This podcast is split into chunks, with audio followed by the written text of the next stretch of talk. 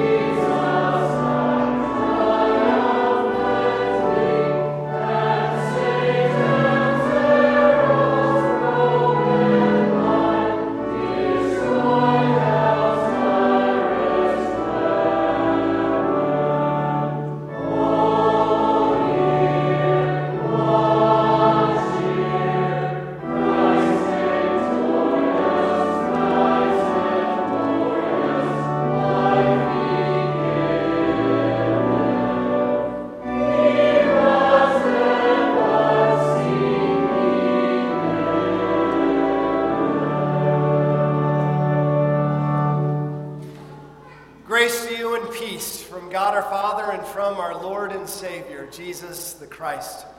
Our sermon text for this Easter day is recorded for us in the Gospel of St. Mark, the 16th chapter, beginning at the first verse. When the Sabbath was past, Mary Magdalene, Mary the mother of James, and Salome brought spices so they could go and anoint Jesus. Very early on the first day of the week at sunrise, they went to the tomb.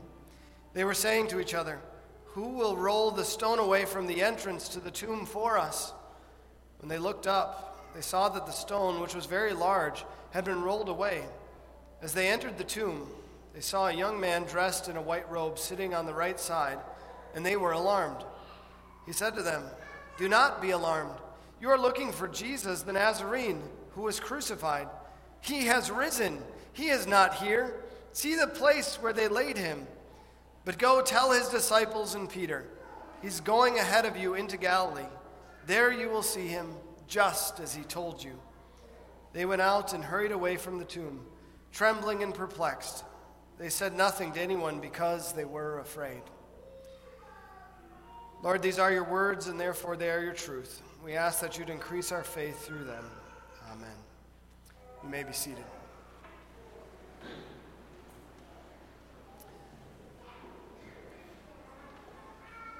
Dear fellow redeemed, are you afraid of the dark? There might be some little children here today that would say, Yes, yes, Pastor, I'm afraid of the dark. There might be some older ones, maybe even some grown ups here that don't want to admit it, but truly also might say, I'm afraid of the dark too. The dark is pretty scary, especially if you're lying in bed at night. Your imagination can go wild as you see shadows. And as the child wonders, is that a monster under my bed? Is someone hiding in the closet? What's that shadow on, the chair in my room? And all of a sudden they cry out, Mommy, Daddy, I'm scared. And mommy and daddy rush in and they turn on the lights and they say, What's wrong, son? He said, I'm scared. I'm scared of the dark.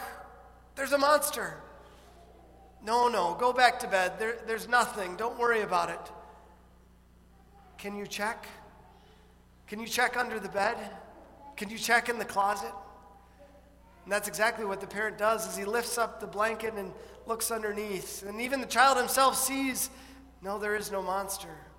He opens the doors to the closet. Dad says, It's just clothes in here, son. Go back to bed. And he points at the chair. That shadowy figure, that's just your teddy bear sitting on the chair. It's nothing to be afraid of. Get some sleep. Go back to bed. How true that is for a child who is afraid of the dark. How seeing all of the evidence as the parent rushes in can calm those fears, can silence them all. Because he knows that what he fears isn't the truth, it isn't the reality. And so he's able to rest, go back to sleep. Well, this morning, as we consider our gospel lesson before us, we take up the theme, He lives to silence all our fears, as we consider how Jesus lives to silence the women's fears and our fears as well. What were the women so afraid of as they ran to the tomb that first Easter Sunday? We hear that the women were talking to one another and asking this big question Who's going to roll the stone away?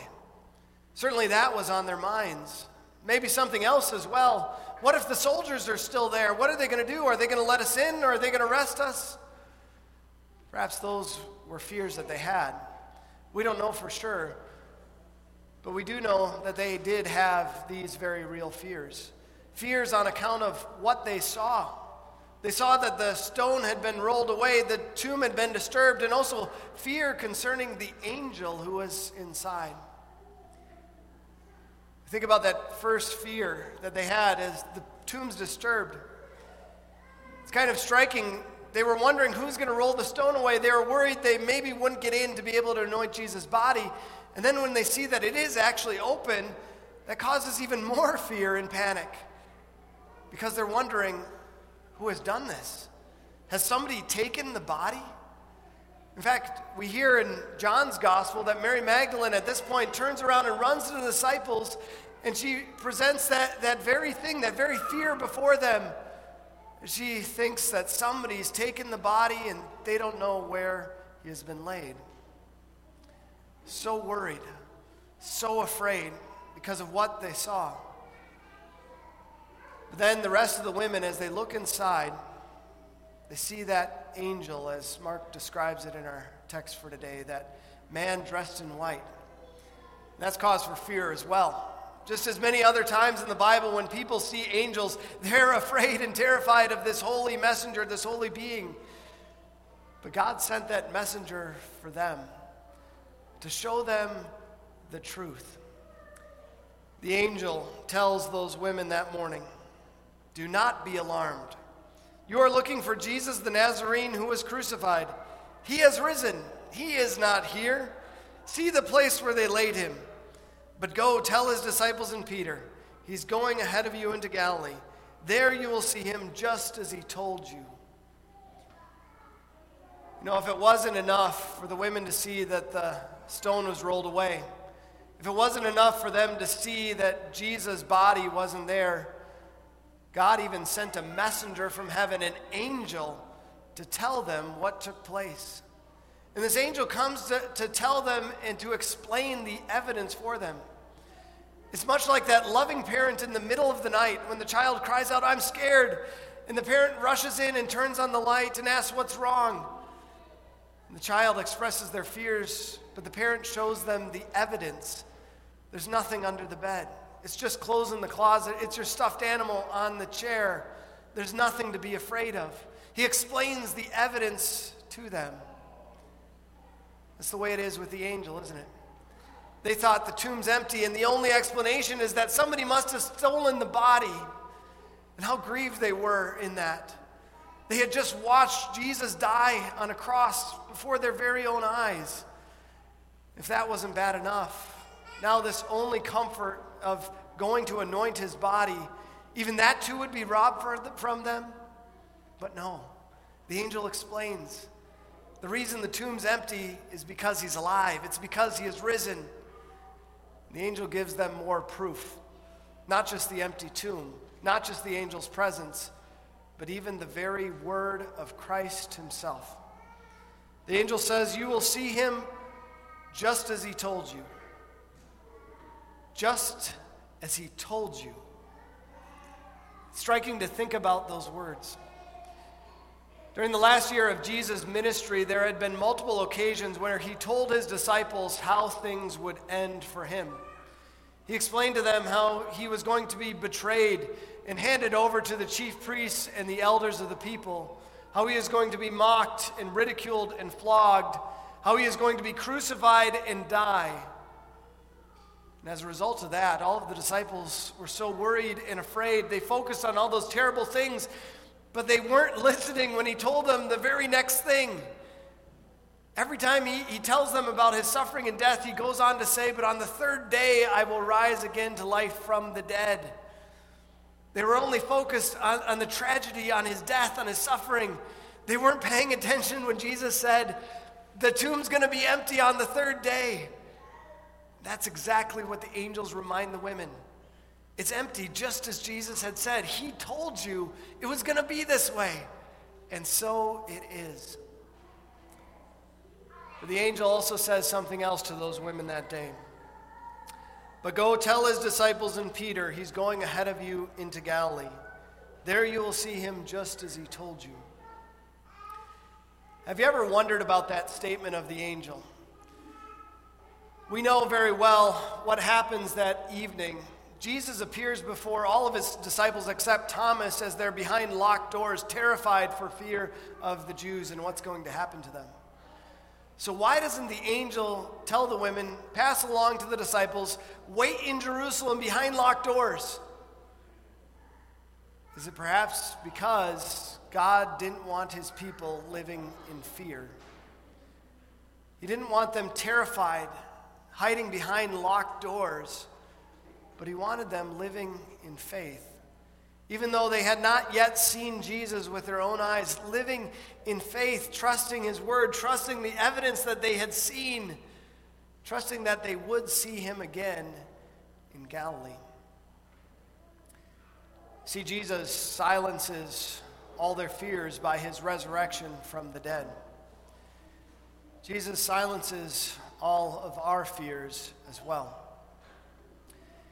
You know, we have many more fears than merely being afraid of the dark, or perhaps having a body of a loved one misplaced after they have died. Our fears are greater, aren't they? Greater than even those things.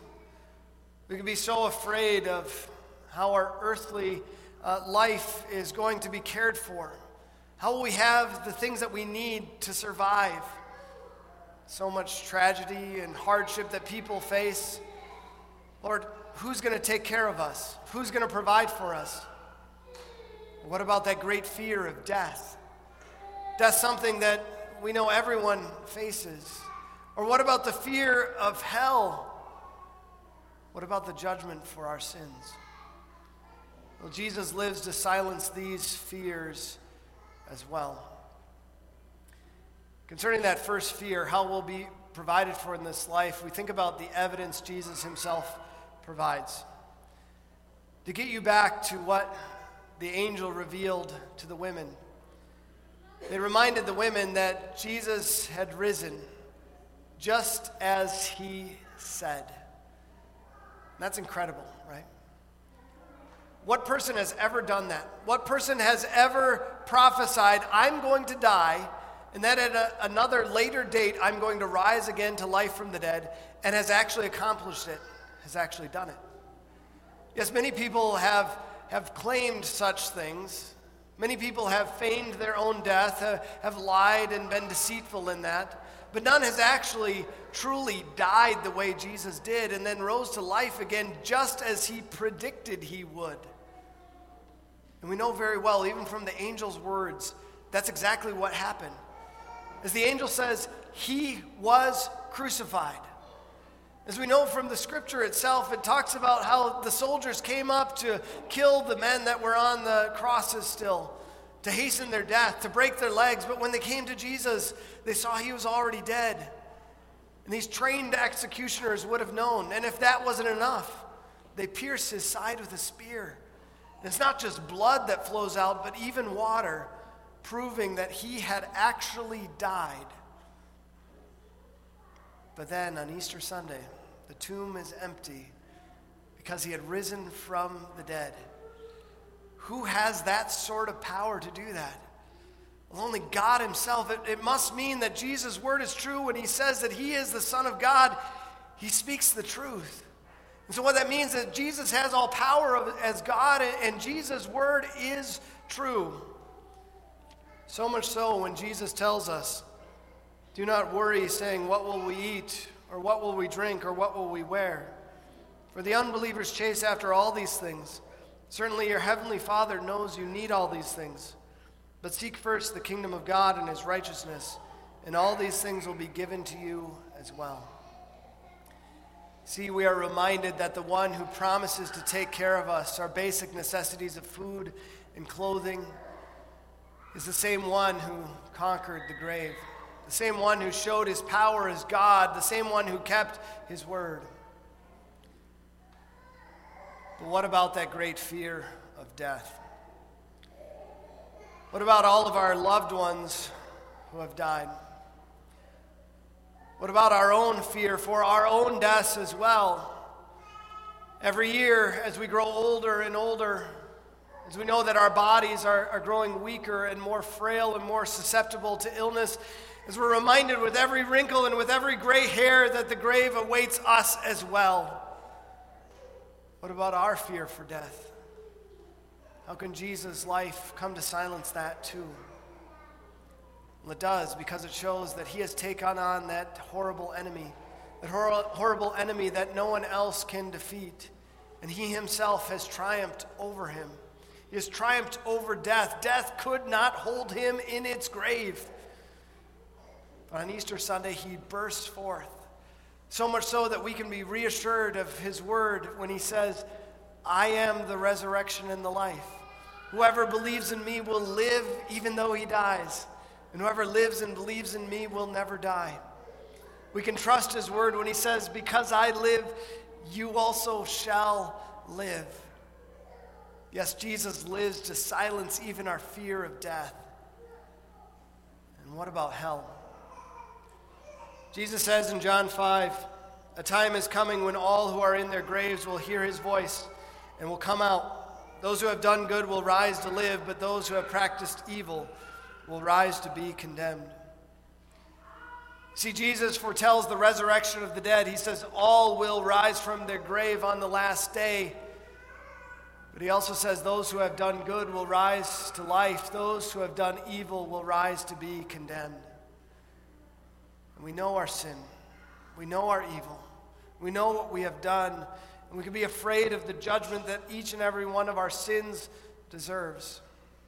But Christ comes to silence those too. Do you remember that story from the Bible when Jesus is in that house that's jammed full of people and he's preaching there? And all of a sudden, everyone looks up and they see a hole being made in the roof as tiles are being removed. And a man is lowered in front of Jesus, a man who's crippled. And it's obvious what his friends want Jesus to do. They want Jesus to heal the man. But what are the very first words out of Jesus' mouth? Take heart, son, your sins are forgiven. We hear from God's word that the room was filled with plenty of skeptics that said, He can't forgive sins. Only God can forgive sins. But then what did Jesus do? Jesus said, So that you can be reassured that the Son of Man has power on earth to forgive sins, I say to you, take up your mat and walk. And the man did exactly that, showing that Jesus not only had the power to heal the crippled, but he more importantly had the power to forgive sins. That's also what Jesus' resurrection, what the empty tomb proves to us that Jesus has the power to even forgive your sins, that there is no condemnation for those who are in Christ Jesus. As he said in John chapter 3, God did not send his Son into the world to condemn the world, but to save the world through him. The one who believes in him is not condemned. And just as the angels instructed the women, tell the disciples, You'll see him again in Galilee. Instructed them not to live in fear. God also invites us not to live in fear as well. To know that Jesus' resurrection, because he lives, he silences all of our fears. In the 2013 film After Earth, Cypher Raige, a character played by Will Smith, makes an interesting statement to his son in that movie. He says this Fear is not real. The only place that fear can exist is in our thoughts of the future. It is a product of our imagination, causing us to fear things that do not at present and may not ever exist. That is near insanity. Do not misunderstand me. Danger is very real, but fear is a choice. It's kind of an interesting way to think about fear that fear isn't real. Fear is imagining what might happen in the future but maybe what might not as well. However, that character in that movie went on to say, Danger is very real. Don't mistake me. But what if the danger isn't real either? What if the danger is taken away? Then there's really no reason for us to fear at all, is there? The danger was taken away by Christ on Easter Sunday. Everything that we're afraid of, He comes to show us that we need not be afraid because he has conquered it all. The tomb is empty on Easter Sunday to show that Jesus has risen from the dead to silence our fears. As we ourselves might be so afraid of how our needs will be provided in this life, so afraid of death and what it means for our loved ones or for ourselves, so afraid of hell and God's judgment, Jesus comes to silence it all, to show us that He is God, that He is in control, that His word is true, that He forgives our sins as he lives to silence all our fears. Even after mom and dad come in to show their little one that there's nothing to be afraid of, it doesn't mean that the child will never cry out again, I'm scared. Likely they will. We think about just as the women in our text for today, even after they saw all of these things are true, they were still scared, weren't they? But we know this that, like a loving parent, Jesus reminds us again and again and again I've taken away all of the danger. I've come to silence your fears. And he reminds us of that. And he invites us to come to him when we are afraid, to come to him, to see the evidence for ourselves. The tomb is empty, to trust his word, to trust he forgives our sins, to trust that he gives us eternal life. He lives to silence all my fears. He lives to wipe away my tears. He lives to calm my troubled heart. He lives all blessings to impart. He lives and grants me daily breath. He lives and I shall conquer death. He lives my mansions to prepare. He lives to bring me safely there. Amen.